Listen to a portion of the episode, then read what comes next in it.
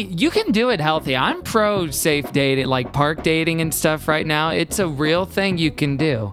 Another real thing you can do is fully delete all your profiles forever, uh, which hypothetically speaking is a very empowering feeling.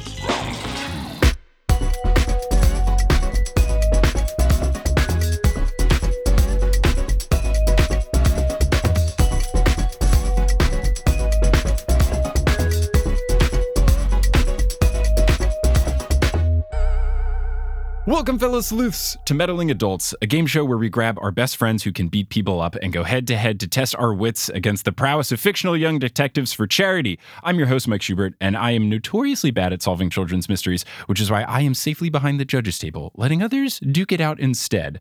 Our contestants this week are Kevin T. Porter from Good Christian Fun and Alyssa Esteban from Breakfast in Beauclair. Our mysteries today are from Encyclopedia Brown, and now let's turn it over to our guests, Kevin and Alyssa. How's it going? Hey, Hi. everything's great all the time. It's so wonderful. we love it. And we're going to continue with these good vibes throughout the whole episode.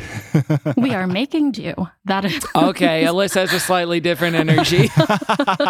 I'm very excited for this episode because I like to sometimes thematically bring my guests in. And what I've done for this episode is Kevin is the host of Good Christian Fun, and Alyssa and I went to Catholic school together Hey. for eight years. So that's the uh, the linking factor in this one. we can just turn this into an episode of good Christian fun if y'all, you know, if y'all want. Let's start with your religious backgrounds. Let's go through it. What's your religious trauma? How do we unpack it? Who is God to you today? I could tell you how my dad used to be in a Christian order and then left and then had me and then that was all good fun. Wow. Mm-hmm. See, there's always a lot here. And then the mystery we solve is is God dead? How did Jesus make the loaves and fishes multiply? Exactly. And it's Jesus or Judas every time. So, before we get into the actual mysteries, we are playing for charity. You two have charities that you're playing for. So, Alyssa, what charity are you playing for today? Yeah, so I'm going to be playing for the One Love Foundation, which is based in New York.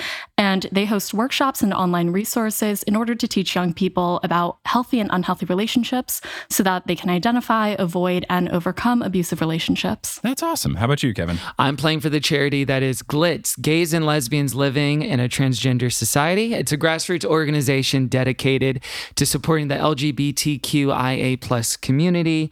On a global scale, they do this with international outreach, reentry services, post incarceration, and a bunch of other services to ensure health, wellness, and inclusion of transgender people in our society. This is great. These are both charities I've not heard of yet, so that's very fun. And listeners, if you want to check those out, we'll have links in the descriptions. So here is how the game is going to work. I'll be recapping four quick mysteries from the esteemed children's novel series Encyclopedia Brown. Neither of you have read these before, or at least if you have in your childhood, hopefully you don't remember them. I'll lay out all the clues, I'll ask for your accusations, and each correct guess of culprit, method, motive will earn you points. But there are also bonus points at stake. If you match my incorrect guess, I will give you a Misery Loves Company bonus point. And if you have a particularly wild guess, you say something that is particularly funny, you make me chuckle for whatever reason, you throw out a ridiculous pun, I'll award bonus points because nothing matters and everything is pretend. And this makes me happy. So uh, if something makes me smile, bonus points are going to be abound because we need it. Now this is such like a social nightmare in the sense of like it's almost like being on a date and feeling like you are being graded by the other person. And in this show, you literally are. You are getting a play by play of how you are doing. Are you funny or not? And there are points. The points do matter. And we're very, very rusty after not being in the dating world since February. So this is going to go excellently. Honey, speak for yourself. I got three dates every week since pandemic started. Just kidding. Do either of you have any sort of history or experience with mystery novels? Did you read them as a kid? Did you watch Scooby Doo? Anything? I watched Scooby Doo uh, growing up, but that is the extent of it. We had a bunch of Hardy Boys novels. Mm. Maybe novels is uh, too highfalutin a word for what these books are. Chunky books. And I think I remember having some Berenstein Bears mystery novels, not the picture books, Oh. but they oh. had like little extended universe. Okay, now Sister Bear's gonna solve a freaking murder. It wasn't a murder. It was usually like who stole the school supplies or something like that. I'm going to have to do a deep dive. This sounds enticing. I wonder if Bernstein and these are spelled differently because that still is shaking me to my core, that whole spelling issue thing. I devoured all of the Hardy Boys books. I just couldn't get into the Nancy Drew ones. I tried, but the local wholesale store always had stacks of Hardy Boys books in like five book packages. So I would just go through and look for those every single week. And me and my dad have like a ton of them. We also had um, The Adventures of Tintin. Me, my brother, and my sister got those books one year. So we had, I think, nine of them that, again, I just like absolutely devoured. And I'm excited to tell you that I've retained nothing. so we're just going to target like sheer mediocrity and like aim for a bonus point, and that's going to be the goal of today. Hey, aim for mediocrity. Make do. So let's get into our first mystery of this episode, which is the case of the pantry door. really? Very, oh yeah, high stakes here at Encyclopedia Brown World. I couldn't imagine a more like neutral object. So Hilda Deerdreck, who is also known in the town as Deadeye Deerdreck, she walks into the Brown Detective Agency. The narrator describes her as, quote, Idaville's only girl fly hunter. She hunts flies for sport. She doesn't use sprays. She doesn't use fly swatters on principle. She hunts flies with rubber bands. We should have had her at the debate this year. Hey, she would have had a frickin' field day. Would have saved us from a lot of terrible tweets. Uh huh. So Hilda shows up and she invites Encyclopedia Brown and Sally, his junior partner, to a birthday party for her pet frog named Archie. She is going to be serving Archie flies and bacon bits instead of cake because he's a frog. And she explains that Sally and Encyclopedia Brown are the guests of honor at this party because one, Encyclopedia Brown found the frog in Hilda's birdhouse in the first place. And two, Sally's the one that came up with the name Archie. So they are important guests at the birthday party. They head on over to Hilda's house, and on their way there, they pass two boys from the local gang of hooligans in town, the Tigers. They're throwing a football back and forth. Now, if you've read Encyclopedia Brown books, the Tigers are very much the villains in these series, so them just being anywhere is suspicious. So they get into her backyard, and we learn that Archie, the frog, still lives in the birdhouse, and they have this really cute drawing in the book. I just like the thought of a frog that lives in a birdhouse, just living its best life. Yeah, you don't belong there. How does he get up there? So they explain that he was found in there and now he's too big to get out. The theory is that somehow as a tadpole he got into the birdhouse and then grew into a frog and then this is where I live now. so Hilda loves having Archie as a pet because now it gives her fly shooting hobby a purpose. She was getting bored with it because she was so good at shooting down flies that she had to keep making it harder for herself. Like she went from regular rubber bands to thinner rubber bands and then she started using rubber bands that were cut in half. Bullets. So she was she started using teeny tiny bullets. All right, bonus point for the thought of a 10 year old girl shooting flies with a gun. But yeah, she started using like half of rubber bands and just flicking them at the flies. So now she went from trying to continually make her hobby a fun challenge for her to now killing flies has a purpose in that she gets to feed her pet. Okay, yeah, there's a way to justify her crimes, and it does bring up a lot of ethical questions of the things we do that we may know to be wrong. Are they worth it if it's for a greater good? And we can all go round robin now and talk about some regrettable, horrible things we've done that probably served a greater good. Mike, you want to kick us off? I feel like if she did this with mosquitoes, it would have been universally beloved as a service across town, especially because these books take place in fictional Florida. Oh, whoa. I didn't know we were in a swing state for this book. wow, this changes the, the landscape. The case of the hanging Chad is our next mystery. so Hilda, Encyclopedia Brown, and Sally head inside to prepare for Archie's feast. And when they're inside, they see a 14 year old girl named Lois eating grapes. She is Hilda's cousin. She's staying with Hilda's family for the week.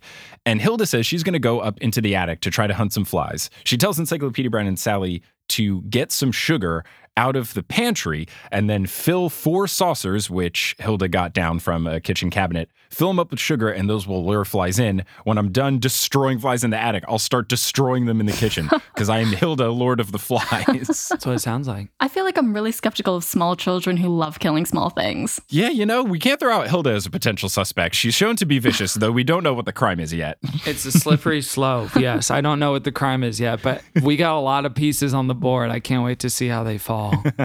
So before she goes upstairs, she warns Encyclopedia Brown and Sally that the pantry door might give them a bit of trouble. So she goes upstairs. They are trying to open the pantry door, and Encyclopedia Brown just can't get it to budge. It just keeps making this really loud racket noise. And Lois, the grape eater, just gets very upset. She goes, Oh my gosh, you are so annoying. And then she storms out of the kitchen and goes upstairs to the bedroom where she's staying. She's annoyed because they can't get it open? Yeah, it's making a really loud banging noise because they keep trying to jam and pull the pantry door open, and it just keeps making this loud banging. And she wants to eat her grapes in silence, I guess, the true way to enjoy them. What Mike's leaving out is that Hilda's parents, this is in, this is, I'm reading the Wikipedia Brown right now, but Hilda's parents did divorce and it was over a cabinet door sound that started the fight. and so for her, it's a very triggering incident to re experience and it's bringing back all those memories. Mm-hmm. Bonus point for the very uh, subtle slip in of calling it Wikipedia Brown. It's Thank you. good. Okay. and the grading begins. The date is going okay for me. So Encyclopedia Brown and Sally get inside the pantry, and what happens? But the pantry door closes and locks behind them. So we have gone from mundane mystery title to real stakes. So they try to get out, it's locked. They hear footsteps running towards the front of the house. Then they hear the front door slam shut. So Encyclopedia Brown starts pounding on the door, and then from upstairs, they hear Lois scream, All right, I hear you. Calm down. Hold your horses. I'm coming. That's the direct quote from the book. Okay. So Lois comes down, she gets them out, and then Hilda comes downstairs and asks what happened. So Encyclopedia Brown and Sally explain that they got locked in the pantry, and while they are describing this, Hilda notices that one of the cabinets in the kitchen is open, and the jar of cash that her mother keeps there just for cash to have around has been stolen. Hmm. Oh, shit. Mhm. So Hilda says she for sure knows that it was there and it was full of cash. She just saw it when she was getting the saucers down to put the sugar in. So she knows for sure someone has stolen it. Now they ask Lois if she saw anything. Does she have some sort of alibi? She says, quote, just after I went up to my room, I heard the front door slam. I looked out the window and saw a boy running towards the street. And Sally then points out, oh, there were those two tigers that we saw throwing around the football. It could have been them. But Encyclopedia Brown says, we don't have to worry about who it could be. I know who it is definitively. So I turn to the two of you. Who is behind this? And how does Encyclopedia Brown know? It's not Encyclopedia Brown. I know that for sure. It's never Encyclopedia Brown. It is never Sally. All right. So our list of suspects then is Hilda, Lois, or one of the two QAnon boys outside. hmm Or the frog. The frog. Is the frog strapped for cash? Was he mad that his birthday party wasn't more extravagant? I only get flies. I want to buy something better. A 10 year old is putting it on. I think the budget is very, very low. They're called loan sharks, not loan frogs. Does he owe someone money? Maybe he's looking for an upgrade on his birdhouse. Ooh, he wants to get that new extension. Yeah, I mean, we can all relate to wanting to upgrade our houses right now and our living spaces. You said whose money it was? It is Hilda's mother's money. Okay, it feels like maybe Hilda did it then. Ooh. You get all these people here for a party, you create chaos and confusion. Ah. Lois is a cousin. You tell her, hey, lock him in the pantry, and no one will be the wiser. And like, let's create a diversion, and kind of the call is coming from inside the house. I'm just trying to think of, I was to steal a large sum of money, which I've never done, from a parent. How would I do it? And I feel like I would maybe try to create a diversionary tactic. Okay, all right. I like it. How about you, Alyssa? I'm trying to think of something that isn't nothing. So, working on that. Something that And- isn't nothing.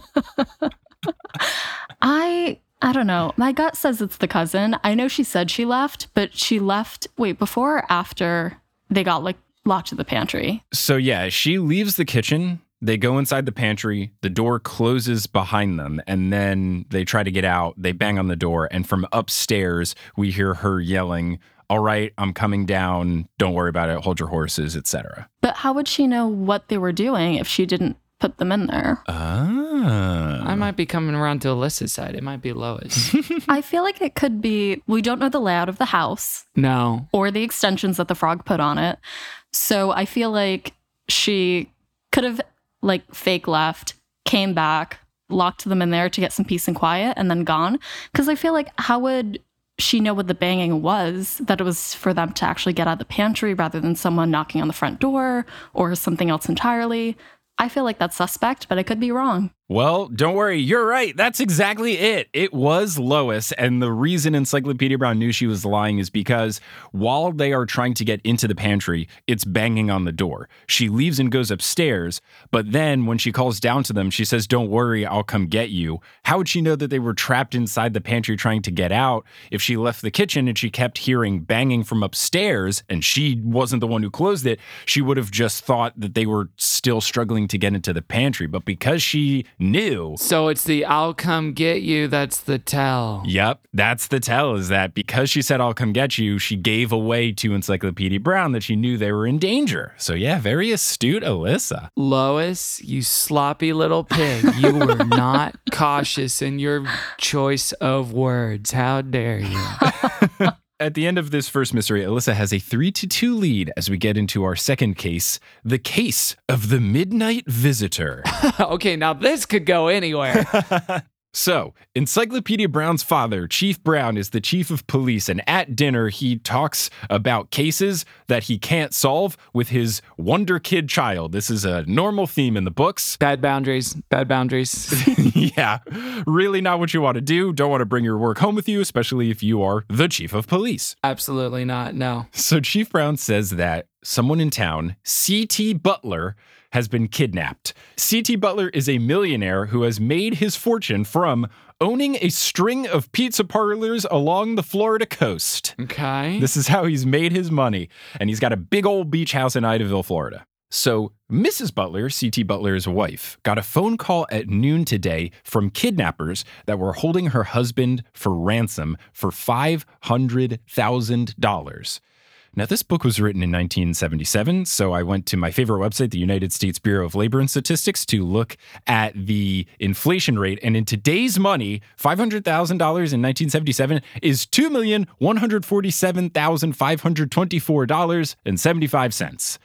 Quite the ransom. Not worth it. I'd, I'd let him go. Sorry, Mrs. Butler. It's double Dr. Evil's initial ask, so we're still okay with it. We're still okay with it. and Alyssa, thank you for putting it in terms that the listener will understand.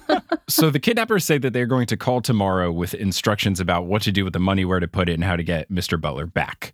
So Mrs. Butler told Chief Brown what happened. So last night, Mr. and Mrs. Butler were in bed watching a movie on the TV in their bedroom. Just after midnight, the doorbell rang. Mr. Butler went downstairs to go see who it was, and Mrs. Butler turned off the TV so she could hear what was going on and make sure everything was okay. She couldn't make out exactly what the conversation was about, but she could tell that it was a man at the door and it seemed like a normal, non distressing conversation. Okay. She heard the front door close and the two of them walk to Mr. Butler's den, just another room in the first floor of the house. And she figured they were doing some sort of business or work, so she just went to sleep. Was it a pizza man? Was it a guy just delivering some of his pizza? just got to get that late night fix. yeah. So she went to bed, but she did wake up in the middle of the night. She heard the front door closing, and then she went back to sleep after that. She thought it was just the person leaving. She went back to sleep. She woke up the next morning and Mr. Butler was gone and the front door was unlocked. But she thought nothing of it. She just thought, oh, maybe Mr. Butler went to work and forgot to lock the door on his way out. He's so forgetful. He does this all the time. Until she gets a call from kidnappers at noon. That's when she realized, oh no, my husband's been kidnapped. Okay. Wow. So Mrs. Butler says to Chief Brown that she knows the man that was at the door was not a stranger because Mr. Butler would never let in a stranger into the house at midnight. That's just not something he would do. So Chief Brown figures from the evidence that they have that what happened is this kidnapper took C.T. Butler into the den, had him open the window, and then forced C.T. Butler to leave the house through the window into the backyard where other kidnappers took him away and drove him off in a car. And then that original kidnapping visiting man left through the front door so that if anyone saw him enter the house, he would then be seen leaving the house normally as to not raise any suspicions. Quite a hypothesis, Chief Brown. Like, that's just all based on instinct and intuition. He's just got a full 360 degree view of the house. And what, I mean, okay, sure, go off. I was very surprised that there was no evidence. Chief Brown was like, I got it. Yeah, he's just like, nah, I don't know. So the only clue that they have is that there was a calendar on Mr. Butler's desk in the den that at night when they were going up to bed, Mrs. Butler knew it was blank. But now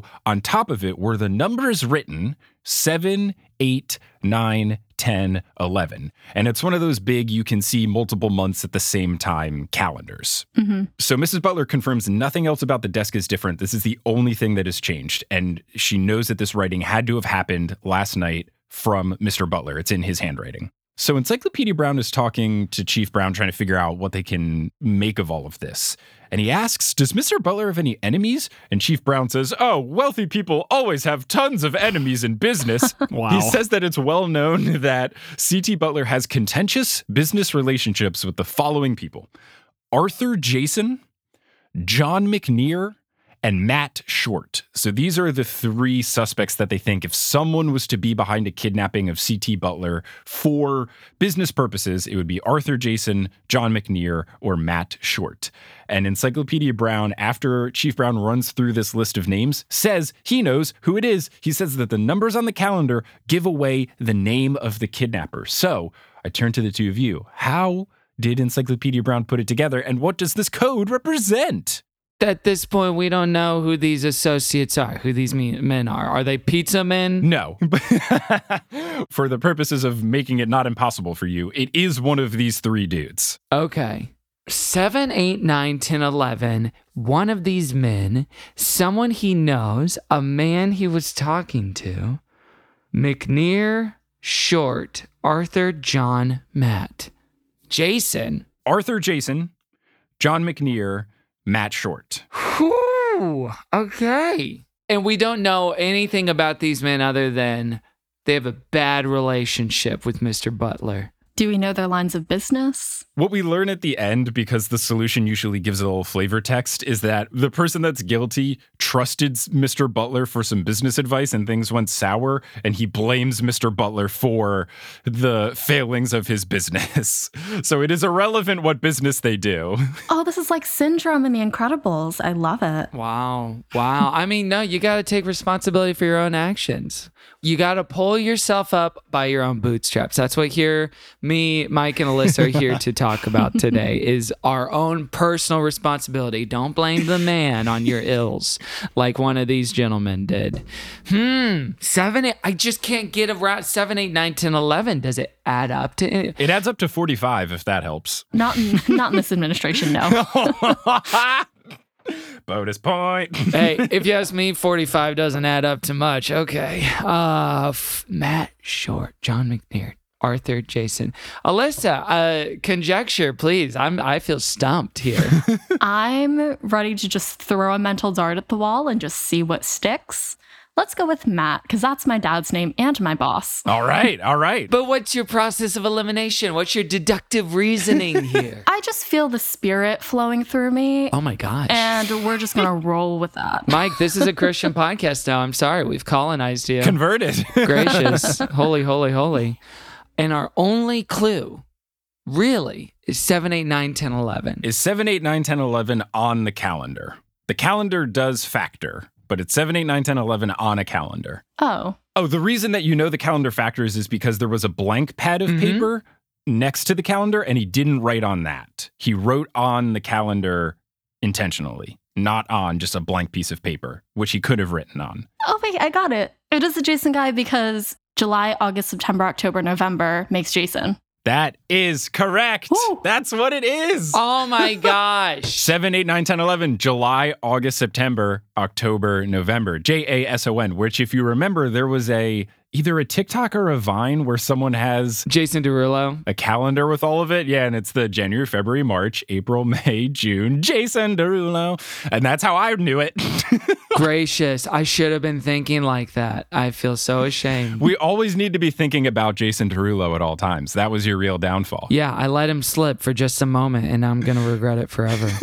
I feel very hot now. that was some great mental deduction. I mean, this is a, a, story that I always tell when Alyssa and I are in the same room, but I got to get it on the podcast documented. Is that in kindergarten, Alyssa and I were the only two people who spelled face right of our entire kindergarten class. We spelled it F A C E. Everybody else spelled it F A S or F A S E, like a bunch of dweebs. So you are dealing with a child genius as your opponent, Kevin. Wow. I'm sorry to say. no, I'm intimidated. Yes. Wow. Okay. Well, that was the first two rounds. We got two more mysteries, right, Mike? We do, we do. So the next one is the case of the tennis racket. Okay, back to a a more non-threatening object.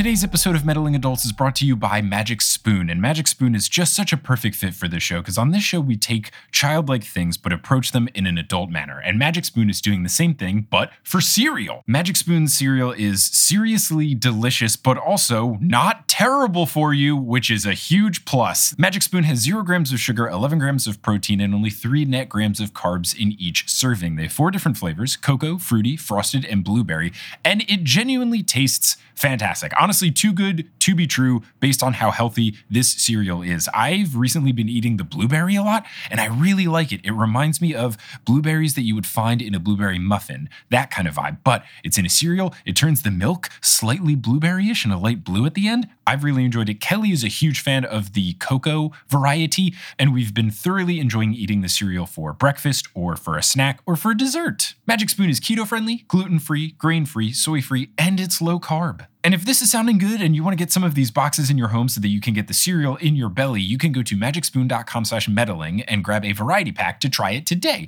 Be sure to use our promo code meddling at checkout to get free shipping. And Magic Spoon is so confident in their product that it's backed with a 100% happiness guarantee. So if you don't like it for any reason, which I really cannot imagine this being the case, but if it is the case, they will refund your money, no questions asked. That's magicspoon.com slash meddling and use the code meddling for free shipping. And thanks, Magic Spoon, for sponsoring this episode of the podcast, which helps us raise even more money for charity.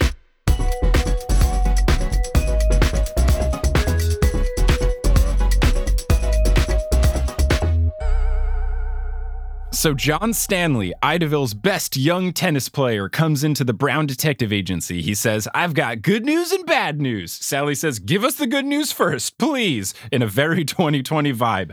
He says that he just opened a can of tennis balls and they're number eights. And eight is his lucky number. He holds the three number eight tennis balls very proudly if anyone is unfamiliar with tennis, when you have a tennis ball, it'll have the name of whatever brand makes that mm-hmm. and then a number on it so that if you are playing and you know which balls are yours, if you're playing and there's a court next to you and balls go over, you know, oh, I have the Penn 2 and you have the Wilson 4, et cetera, et cetera. Okay. So he's very excited because he's got this big tennis match coming up and he just opened a can of balls and they have his lucky number eight in them. So he's feeling good. He says he's never lost a match playing with number eight balls before. Now, the bad news is that at two o'clock, he is playing in the semifinals of the Country Club Championships against, and I kid you not, Ike Quilp, bless you, who is the younger brother of, I also kid you not, Rowdy Quilp, who is one of Bugs Meany's tigers. So, this group of ruffians, which you have to, I think you're legally obligated if your name is Rowdy to be in a, a gang of people that bully others.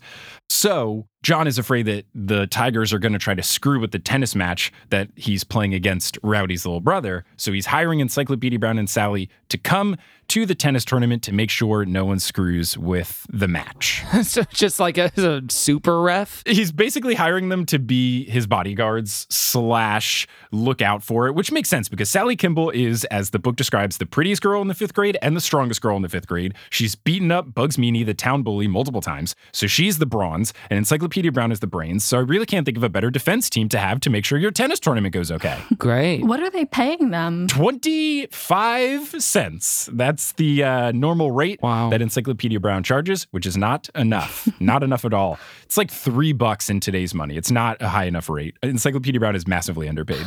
Wow. So they head on over to the country club, and when they get there, John takes out his tennis rackets, his towel, and he takes the balls out of the can and he leaves the empty can behind. Doesn't even walk into the country club with it. He says, It's bad luck to take the can along. Last year, the only match I lost was when I brought a can to the court. Now, I, as an incredibly superstitious person, especially when I play sports, especially when I played tennis in high school, I can 100% vibe with this, and I love John a whole lot for doing so. Okay, and now we see Mike's personal investment in this mystery in particular, and maybe the reason he chose it today. Tennis, superstition. I love the number eight. Wait, wait, are you are you Stanley? Wait, what's his first name? John Stanley. He's got two first names, which is always suspicious. John Stanley. Okay, okay. If you rearrange the letter, It spells when we go one, we go all.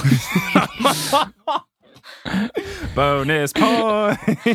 Wait, so who are the players we have so far? We have John Stanley, our friend that we want to win, playing against Ike Quilp, younger brother of Rowdy Quilp. So John goes into the country club pro shop to check in, register for the tournament, etc.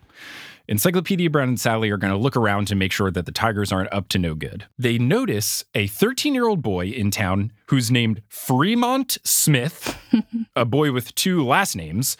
He is sitting with Bugs Meany, which Bugs Meany is the town bully. He's always trying to mess with Encyclopedia Brown, so this is very suspicious. Fremont then approaches Encyclopedia Brown and Sally, and Encyclopedia Brown asks, Are you a tennis fan? What brings you to the tournament? And Fremont says, No, not at all. Quote, I can't tell a racket from a rolling pin, which feels like a problem if you're trying to knead dough using a tennis racket. It wouldn't work very well. yeah, we're not finding out that Fremont doesn't know sports. We're finding out Fremont needs some help.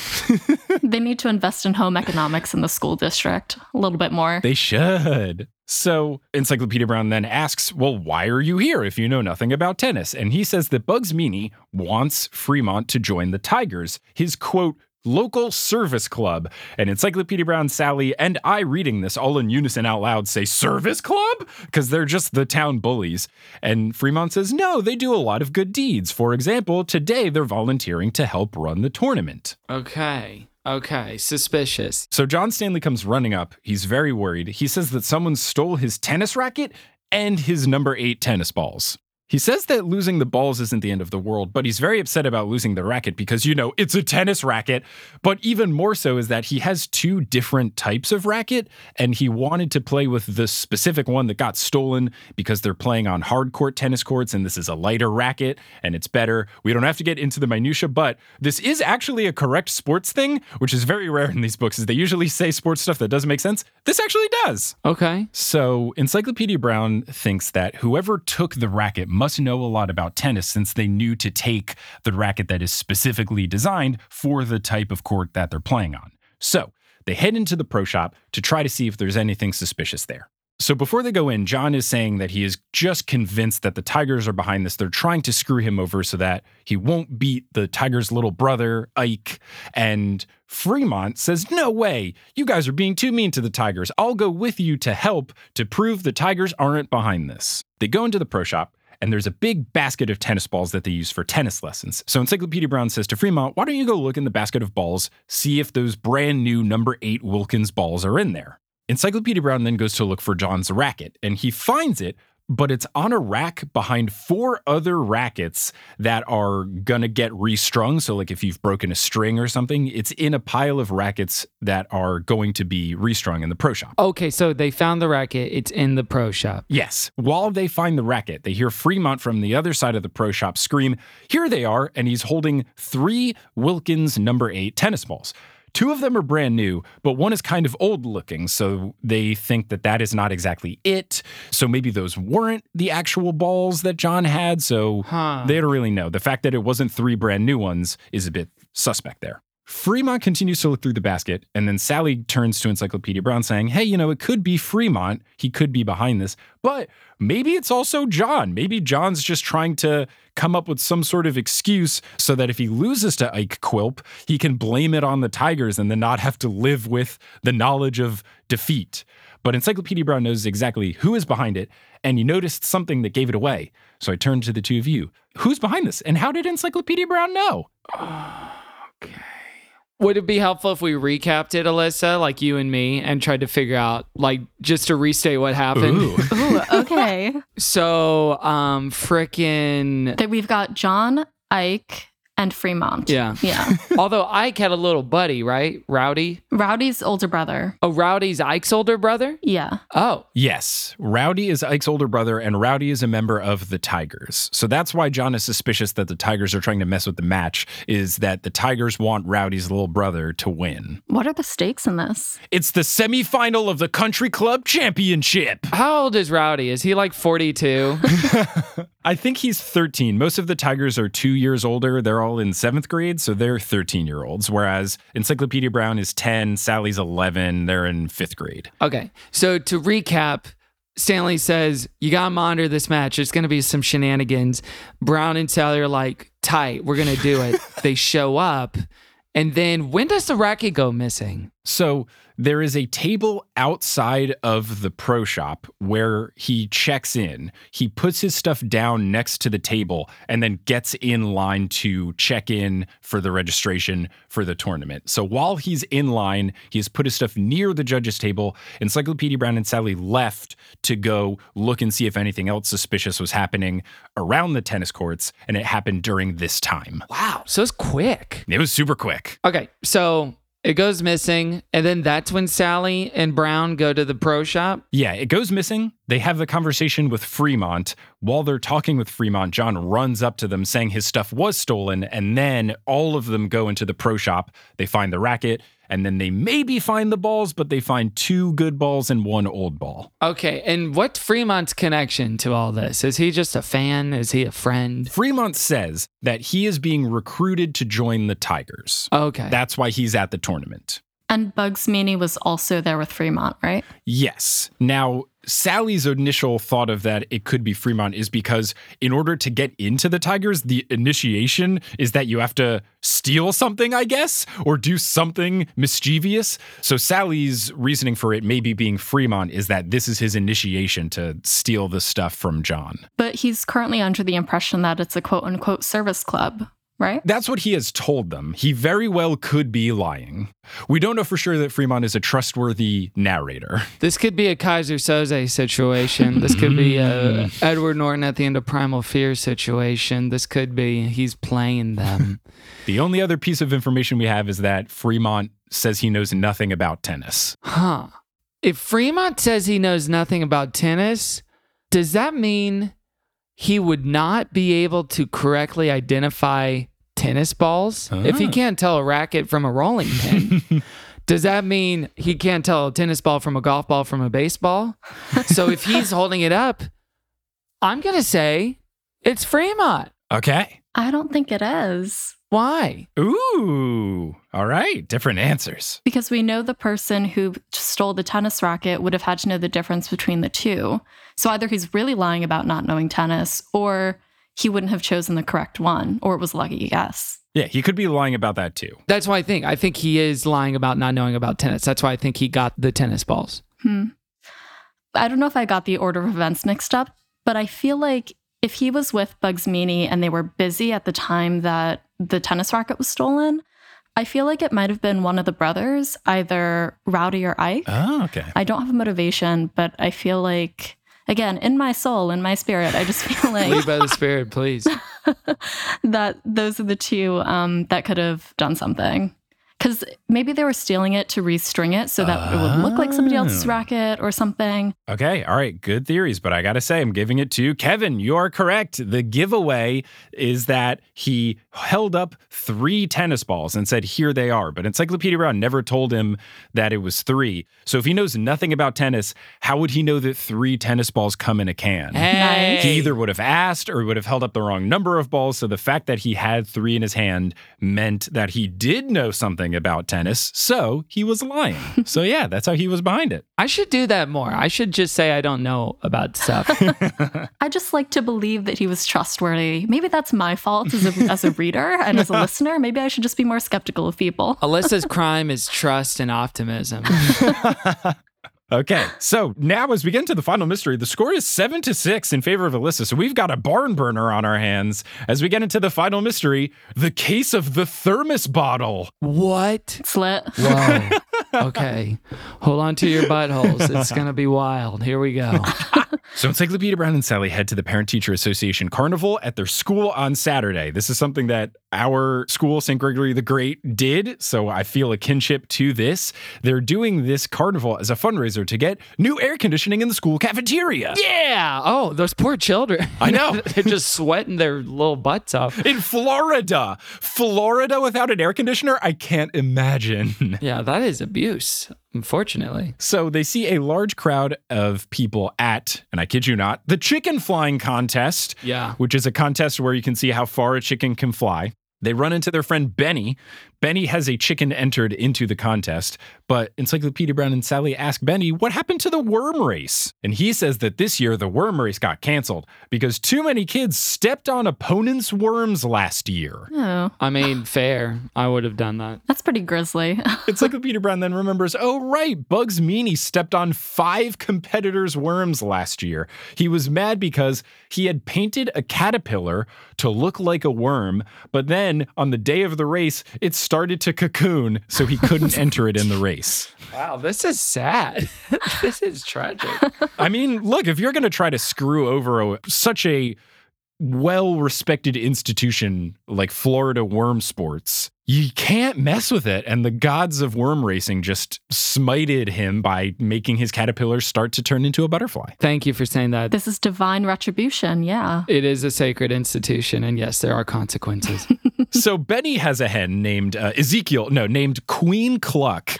And Queen Cluck has made her way into the finals of the chicken flying contest. Encyclopedia Brown asks if Bugs Meany has a chicken in the contest, and Sally says if he did, it would probably be a baby eagle with the claws trimmed. wow. Okay, Sally, chill. Sick burn.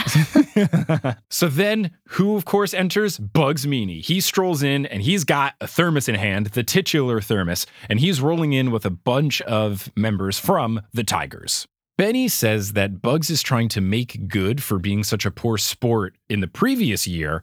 So, what Bugs Meany has done is he got the local sports store to donate a baseball glove, and they're going to do a raffle with ping pong balls to give away a baseball glove to one lucky person at the carnival. Okay. So Benny unfortunately loses the chicken flight finals. Queen Cluck does not reign supreme, so he's really trying to win the baseball glove so that this trip to the carnival isn't a complete loss. Now, Benny goes over to where you register a ping pong ball for the raffle, and he gets the last ping pong ball number 114. He takes the ping pong ball, he walks over, and the way it's set up is there's this large, clear, plastic rectangular container that has all of the other ping pong balls inside of it.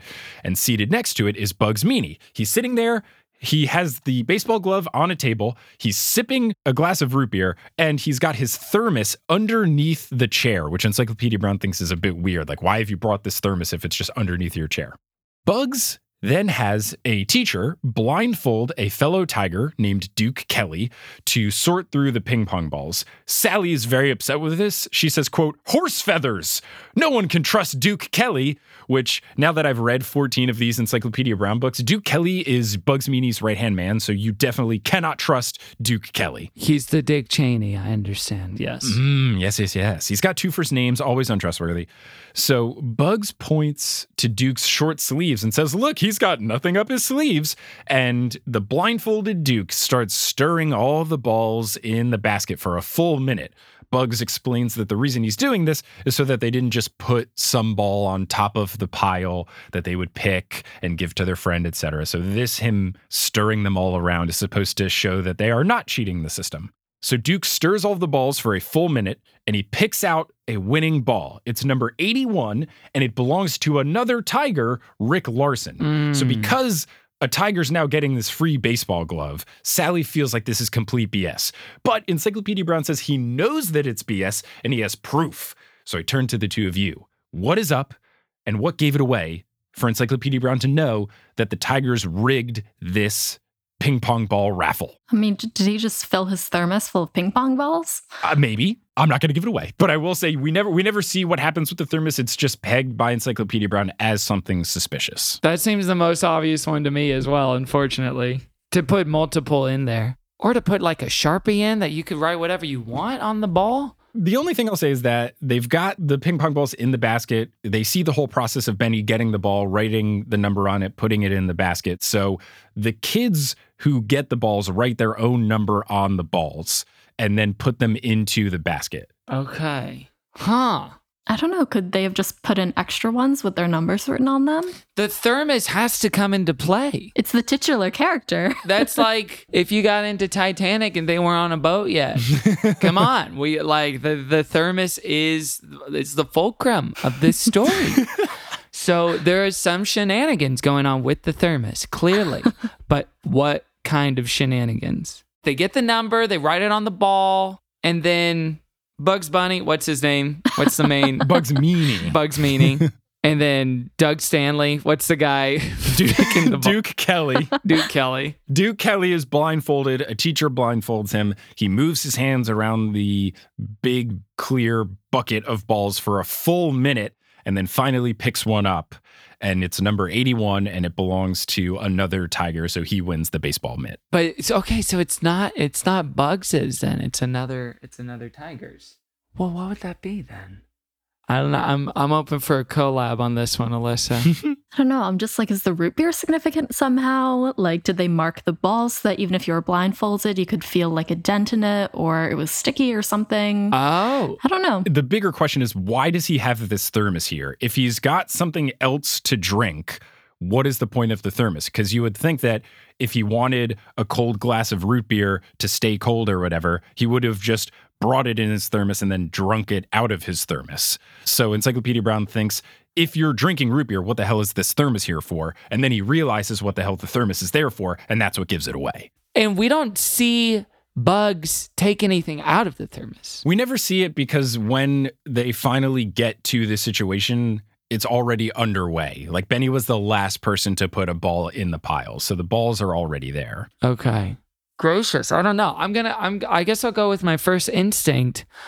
I'm learning how much I'm not the person that like tries to solve the mystery while I'm watching the TV show or the movie right now because I can't at all.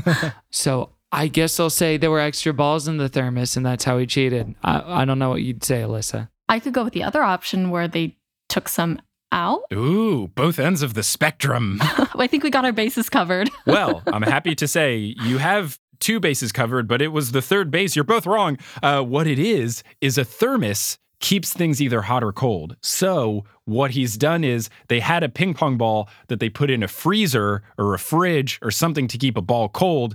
They kept it in the thermos so that one ping pong ball was cold.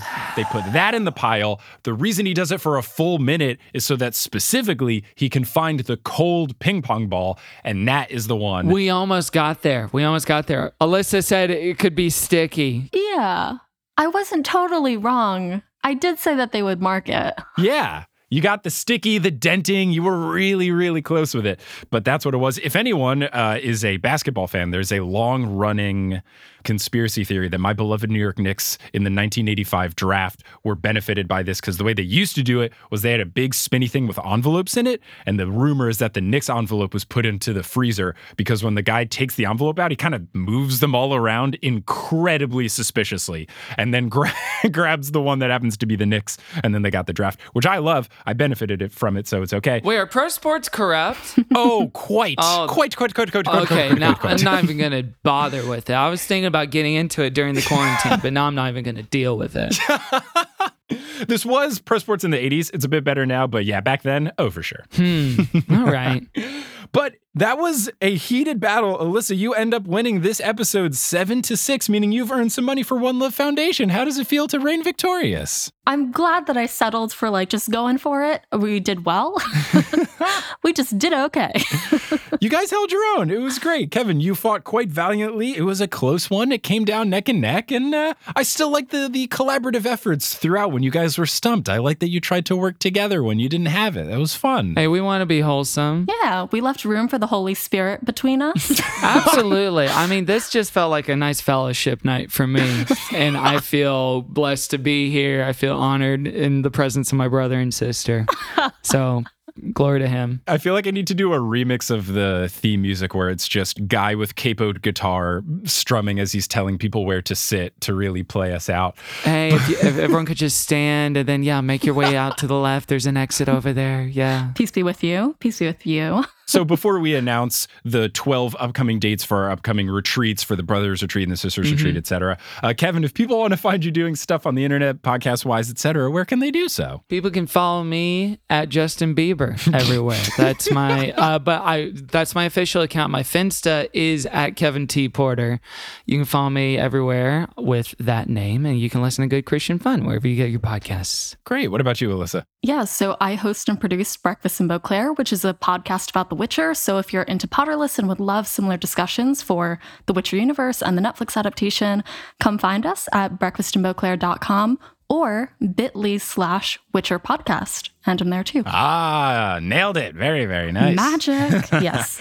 Well, Kevin and Alyssa, thank you so much for joining. Listeners, thanks for listening. And the two of you held your own. You were quite competent uh, when you went toe to toe with Encyclopedia Brown. Competent is generous for me. Yes. but you know, I had just a great, wonderful time with you two, some lovely meddling adults.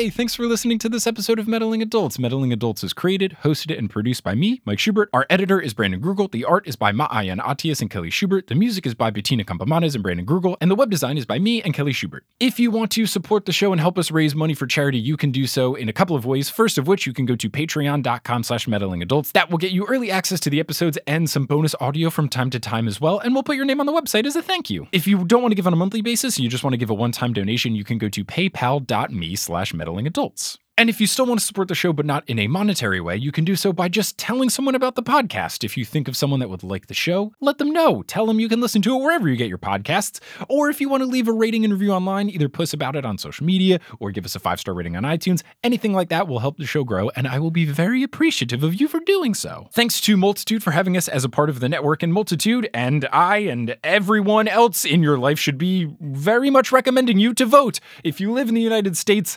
please vote. This election is incredibly important. You should vote no matter where you live. But if you're in the US and you're listening to this before November 3rd, 2020, please get out there and vote. It might be too late to register at this point, so I hope you're already registered. But you can go to vote.gov to figure out where you should go to vote, where you can drop off a ballot if you have an absentee ballot. You can also mail in your absentee ballot. If you have your absentee ballot, fill it out as soon as you can so they can process it. If you're able to do early voting anywhere, do early voting. That also works out better and has shorter lines and it lets your vote get processed. Look up everything you need to at vote.gov and please, please, please, please vote. If you want to follow the show on social media, you can find us on Facebook, Instagram, and Twitter at Meddling Adults, as well as reddit.com slash r slash meddling adults. And finally, our website is meddlingadults.com, where you can learn more about the show and the charities that we're supporting. Thanks again so much for listening. We hope to see you next week for our next episode of Meddling Adults.